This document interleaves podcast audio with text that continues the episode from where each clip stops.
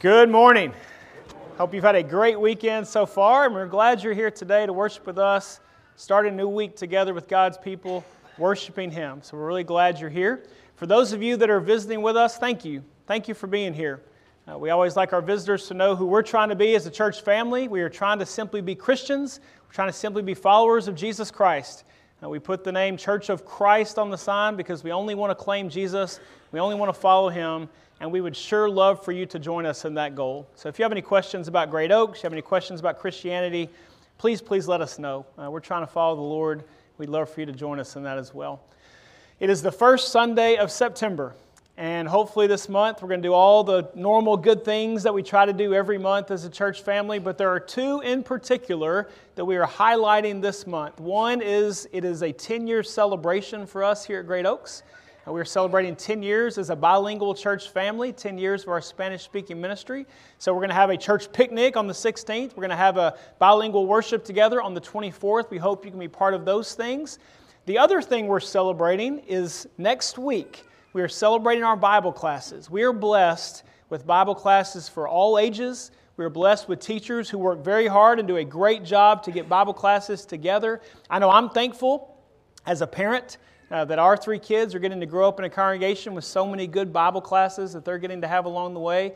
And uh, with, the, with the COVID years behind us, we hope and think now, uh, we want everybody to recommit ourselves to being part of our Bible classes. If you've gotten out of the habit in the last few years, we're trying to provide an, an on ramp back in, and we're doing that next Sunday. So, next Sunday is our breakfast and Bible class with 500 of your favorite people. We're calling it that because we hope to have 500 people in our Bible classes. We've never done that before. We never had 450 in our Bible classes before. So we hope we're going to set a new Great Oaks record, which, by the way, uh, we're thankful. Our Bible classes have already been this year the best attended they've ever been. So thank you for being part of those. But if you haven't been yet, please be here next Sunday morning. Invite a friend to join you. Uh, we hope everybody can be here. We're going to have breakfast at 8 a.m. in the gym. As Mickey gives the announcements later, they're going to put up a slide for you to sign up if you can for breakfast next week, just so we'll know best we can how many people are coming. And then we'll start our Bible classes at 9. So hope you can be part of those. Uh, we think it's going to be a great Sunday morning together. For our class, or for our sermon this morning, for our sermon this morning, we're going to talk about Christian faith, status, and partiality. One of the ways that we hope we can show the world that God's way is the best way of treating people. And I hope it'll be a good study today. Let's pray and then we'll jump into that. God, thank you so much for loving us and guiding us. We're humbled by your greatness, we're humbled by your love. We're so thankful that Jesus was willing to come here and show us how to live, to show us your way, and to die on the cross for our sins, to be raised again to show us He truly is God. Lord, I pray we'll live for Him every day. God, I'm thankful for every soul here.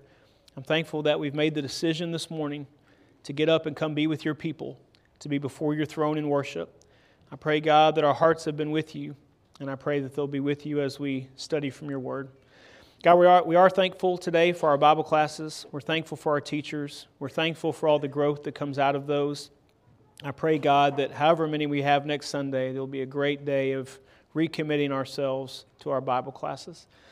Lord, as we open your word together this morning, I pray that what is said will be what you want to be said and that will grow from it. It's in Jesus' name we pray. Amen.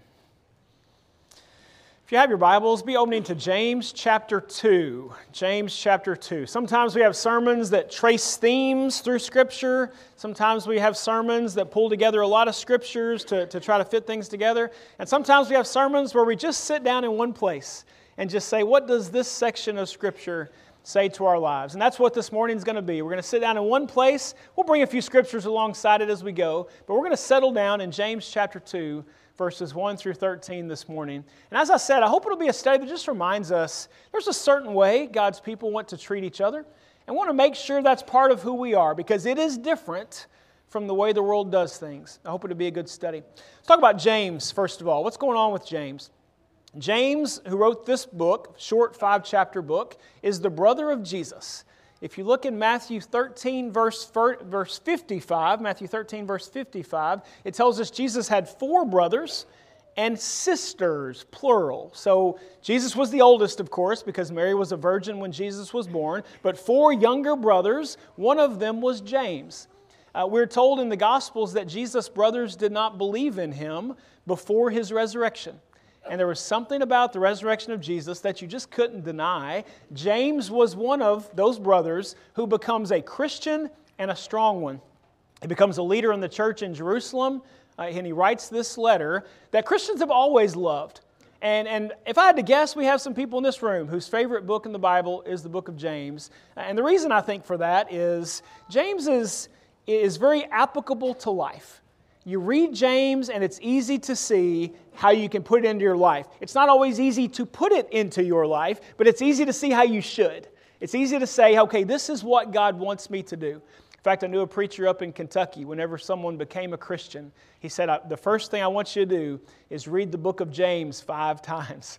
And, and the reason he said that is because it's a good, how to live the Christian life type of book. And James 2 tells us another one of those great challenges uh, here in the, in the book of James. As he ends chapter 1, if you have it open in front of you, you can probably see that. He's mentioned what he calls pure and undefiled religion. We would call that today real faith. Real, not fake faith, not half hearted faith, real faith. Pure and undefiled religion in the sight of our God and Father is this to visit orphans and widows in their distress and to keep oneself unstained by the world. And I think that mention of real faith and of treating even the poor in the world the right way, I think is what leads James to this next section.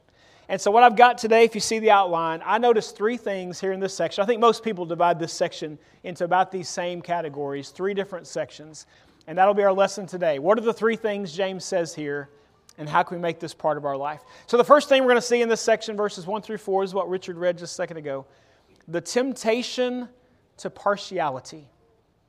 The temptation to partiality. We'll explain what that means. So, he starts off this section, James 2, verse 1. He says, My brethren, do not hold your faith in our glorious Lord Jesus Christ with an attitude of personal favoritism. Your translation may say there in verse 1 an attitude of partiality, and that's the, that's the translation I've decided uh, to use for the outline. We'll see that same word pop up later in this section. But the New American Standard Version here calls it personal favoritism. Do not hold your faith with personal favoritism. What are we talking about? Well, here's how one um, resource that I looked at this last week talked about that word that is translated there personal favoritism or partiality. You can see the Greek word there if you're interested in that sort of thing is prosopolepsia, prosopolepsia. But here's what that word means. The fault of one who has respect to the outward circumstances of men and not to their intrinsic merits. Do you hear that so far? Someone who notices the outside circumstances, not the intrinsic merits, and so prefers as the more worthy one who is rich, high-born, or powerful to another who is destitute of such, of such gifts.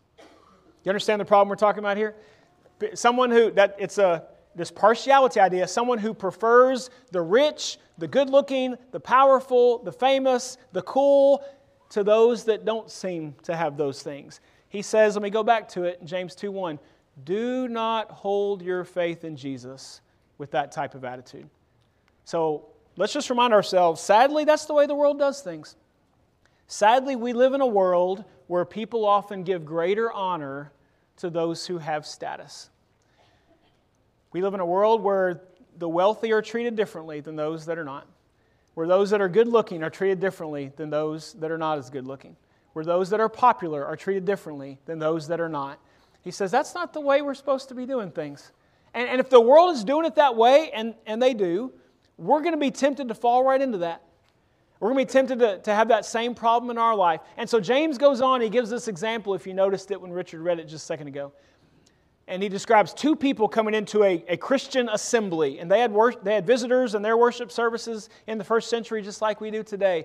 He said, If a man comes into your assembly with a gold ring, which was a, a sign of status in those days, especially, a gold ring and dressed in fine clothes. And there also comes in a poor man in dirty clothes. So you, see the two people coming in, right? He says, if you pay special attention to the one who is wearing the fine clothes and say, You sit here in a good place, and you say to the poor man, You stand over there or sit down by my footstool, have you not made distinctions among yourselves and become judges with evil motives? The way I've described this section in my own head is, uh, is James saying to the church, if those two types of people come into your assembly, don't you dare treat the wealthy looking person different than you treat the poor looking person. And I hope that sinks in, in our faith, not just in our assemblies, but in our faith. That's the way the world does it. The world is going to say, hey, this person looks like they're somebody.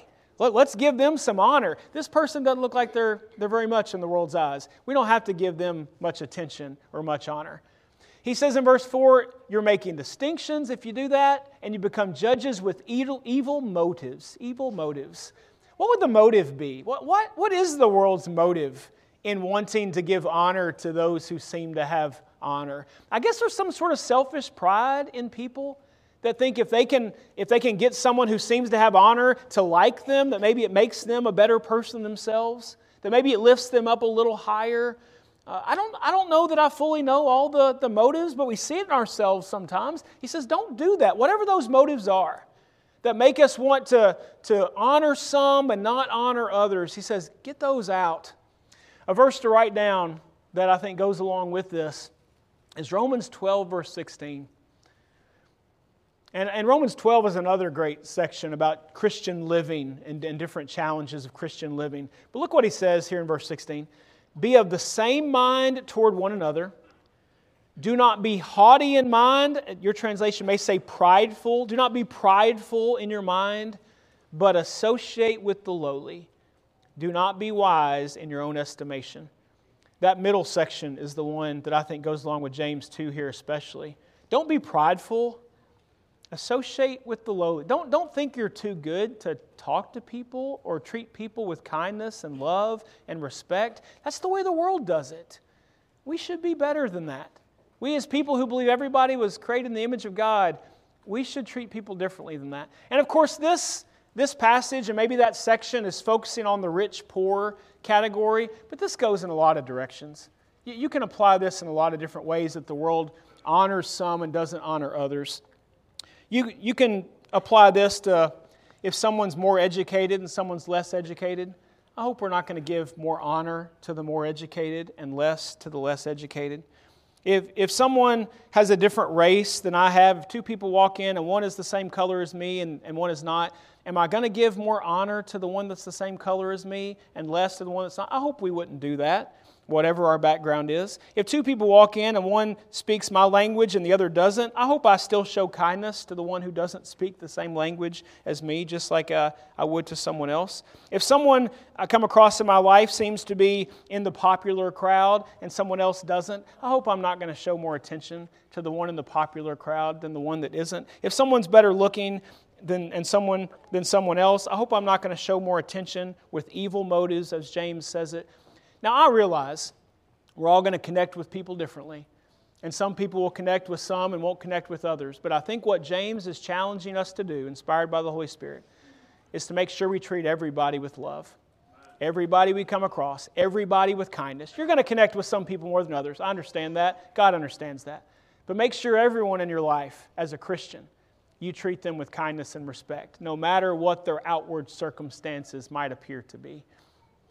The second thing I see in this passage, as he goes on to drive his point home, he says, Partiality is so unlike God. God made us in his image.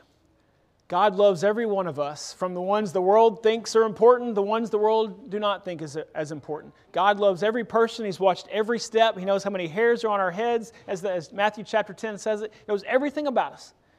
God does not show partiality. Let's just put a few verses before I read James 2 5 through 7. Let's put a few verses up that drive that home. 1 Samuel 16, verse 7.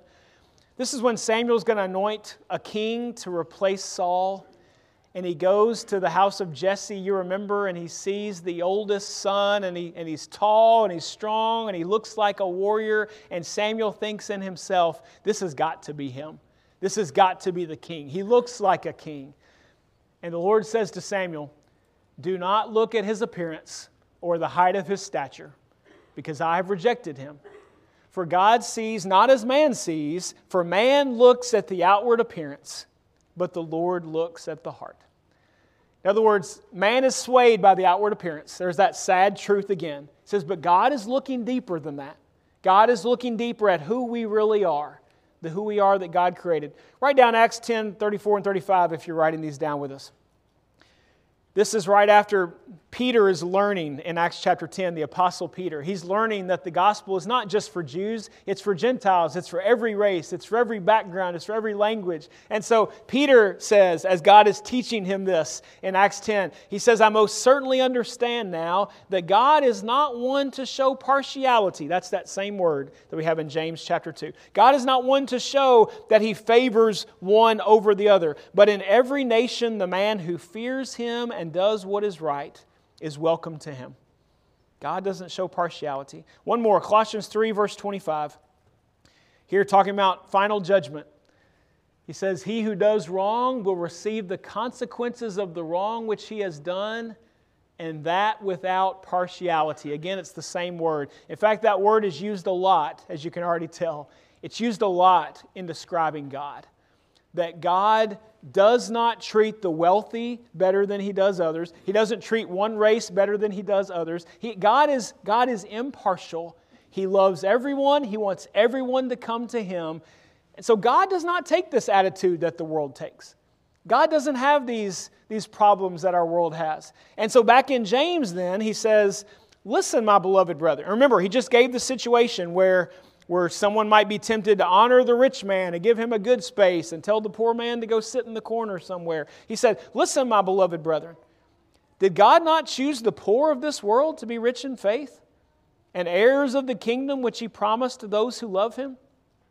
Now, that verse is not saying that God only chose the poor. You have, you have wealthy followers of God in the Old Testament and the New Testament. And so he's not saying that only the poor are, are right with God. But he's saying God has wanted to lift up the poor to give them rich, richness in faith, wealth in faith. God does not despise the poor.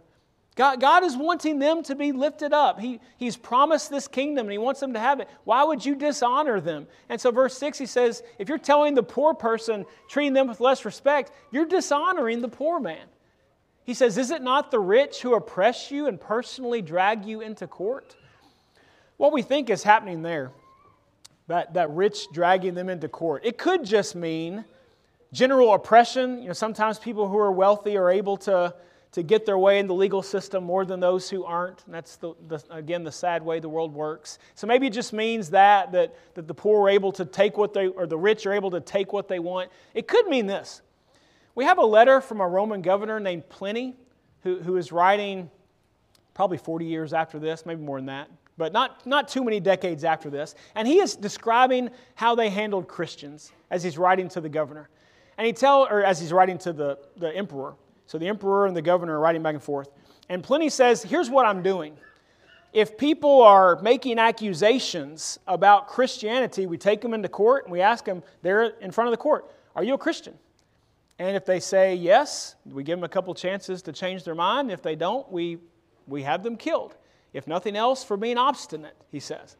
Now, if someone else accuses them and brings them in, there's got to be someone that makes an official accusation. He said, We're not just taking people just writing notes, hey, I think this person's a Christian. He says, But if someone makes an official accusation, we bring them in, we ask them if they're a Christian, give them a few chances to change their mind. It just makes you think as a Christian, wow, what a, what a crazy world they were in, that some people still have those contexts today. But that was everyday life for them at least a few decades after this, maybe that's what's happening here. Maybe he's saying, hey, it's, it's those that are rich enough to make a court, an official court order that are dragging you in before court. They're blaspheming, verse 7, the fair name by which you have been called. Why would you? Why would you honor the wealthy over that when that tends to be the attitude? So that's what they were facing. But he's just trying to get back to that same point. God hasn't done that. God loves the poor and is trying to lift them up. He's not trying to put the wealthy above them. He's trying to lift them up to that same place where they can all follow God. And this is what the wealthy are doing in your world. They're hurting you. Why would you give them greater honor? That whole section does remind me, by the way, that Scripture tells us God has always had a special place in his heart for the poor. You see that in Old and New Testaments. You see it in the life of Jesus. The Proverbs, for example, are filled with encouragements for God's people to help the poor. And that's a tough thing. I understand that. We, we wrestle with what helps and what doesn't help, and we'll dig into that more another time. But what I hope we can at least remind ourselves is that's where God's heart is. God wants to lift up those that are hurting in this world. Psalm 34 says, God draws near to the brokenhearted. The hurting of this world, God aligns himself in a special way with that. You might remember Jesus told a story in Matthew 25. He's describing the end of time about how everybody's gathered before God and they're separated out from the sheep and the goats. And, and what Jesus highlights in that story is he says, He looks at one side and says, You took care of me when I was hurting.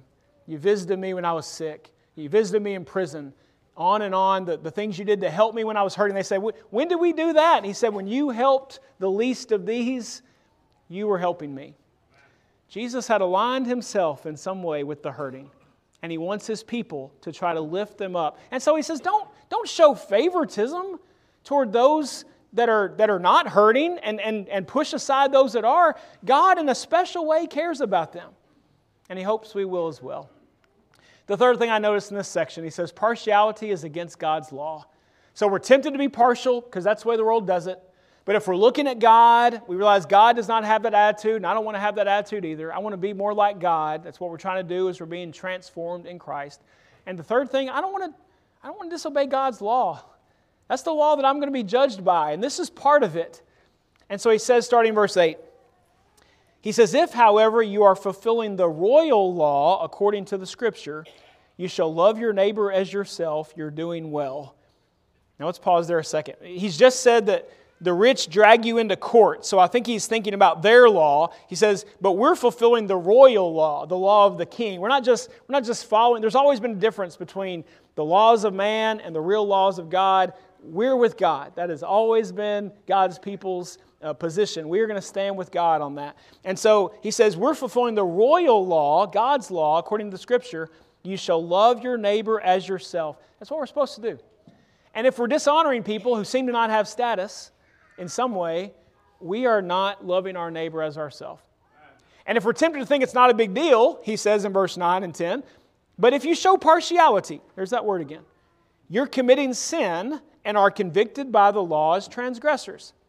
For whoever keeps the whole law and yet stumbles in one point, he's become guilty of all. For he who said, Do not commit adultery, also said, Do not commit murder. Now, if you do not commit adultery, but you do commit murder, you become a transgressor of the law. Do you see what he's saying?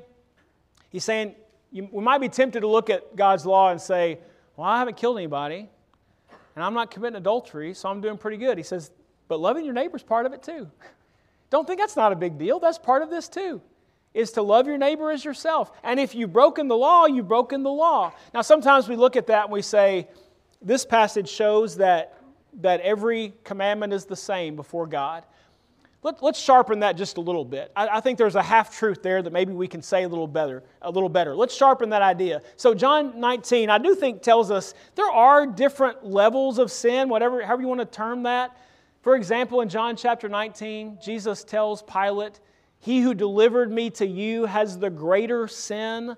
So it, it, Pilate had sin in convicting Jesus, but Judas had the greater sin in, in delivering him over. So, in some ways, they weren't the same, but they were both violators of the law. They were both sinners before God.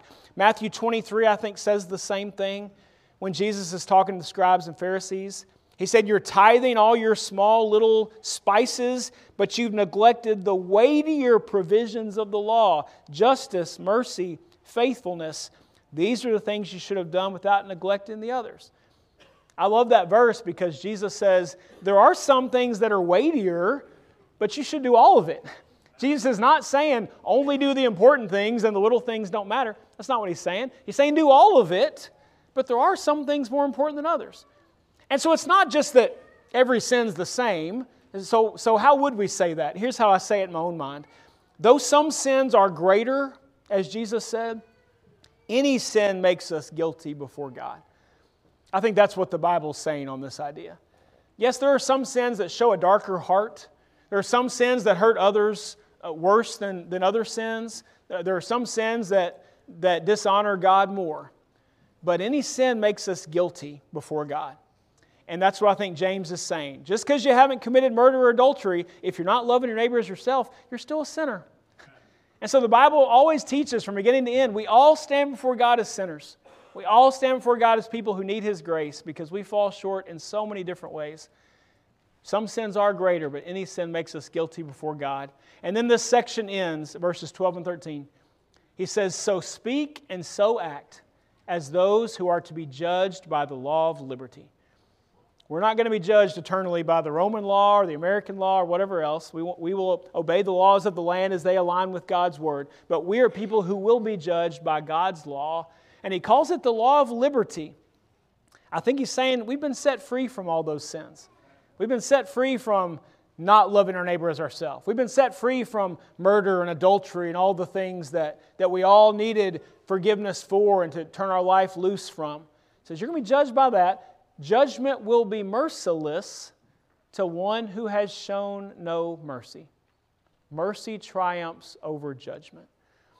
So he pulls the section together by saying, the way you treat others, that's going to impact how God's going to judge you.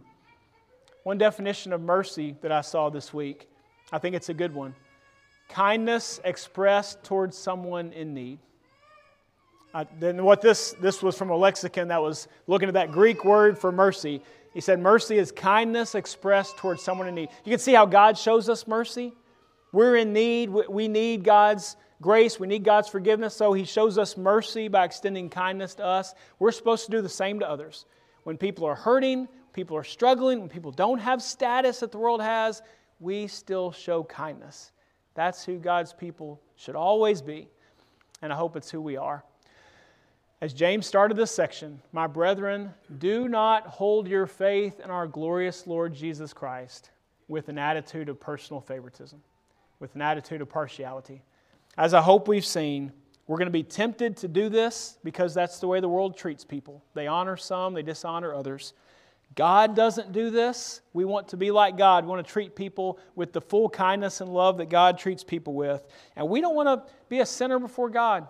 We don't want to violate God's law by not loving our neighbor as ourselves. We need to show that love that God wants us to show. This week and every week after it, as long as God lets the earth keep spinning, we're going to be surrounded by all different types of people. We're going to interact with people from all backgrounds, people who uh, have different things going on in their life, different amounts of wealth, different amount of status, different amount, different amounts of fame. Uh, we're going to have to decide how am I going to handle all that? Am I going to be like the world or not? We believe every person is made in the image of God. God loves them, He made them, they deserve our respect, they deserve our kindness. And, and my last question, I guess, for the morning is this How would Jesus handle all that?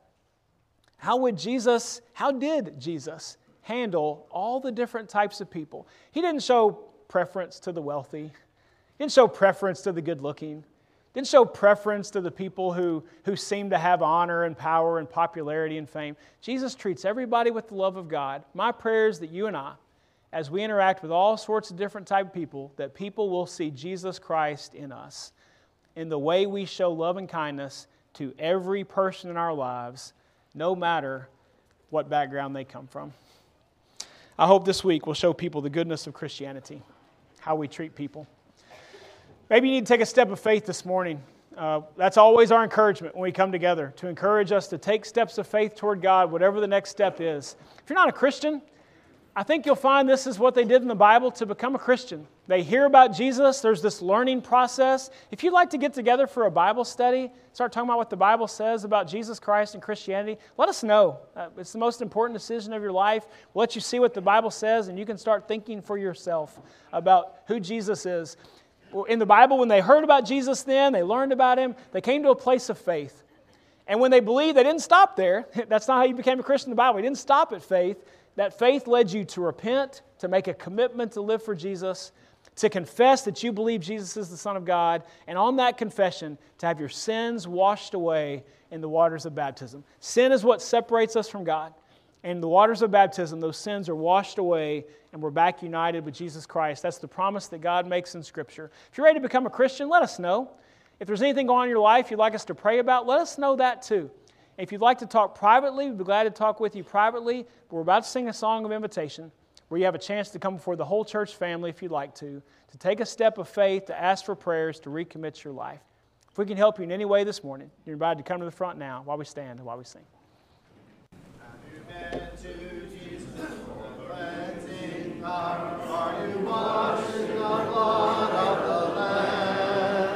Are you fully trusting in His grace this hour? Are you washed in the blood of the Lamb? Are you washed in the blood, in the soul cleansing blood of the Lamb? Are your garments spotless?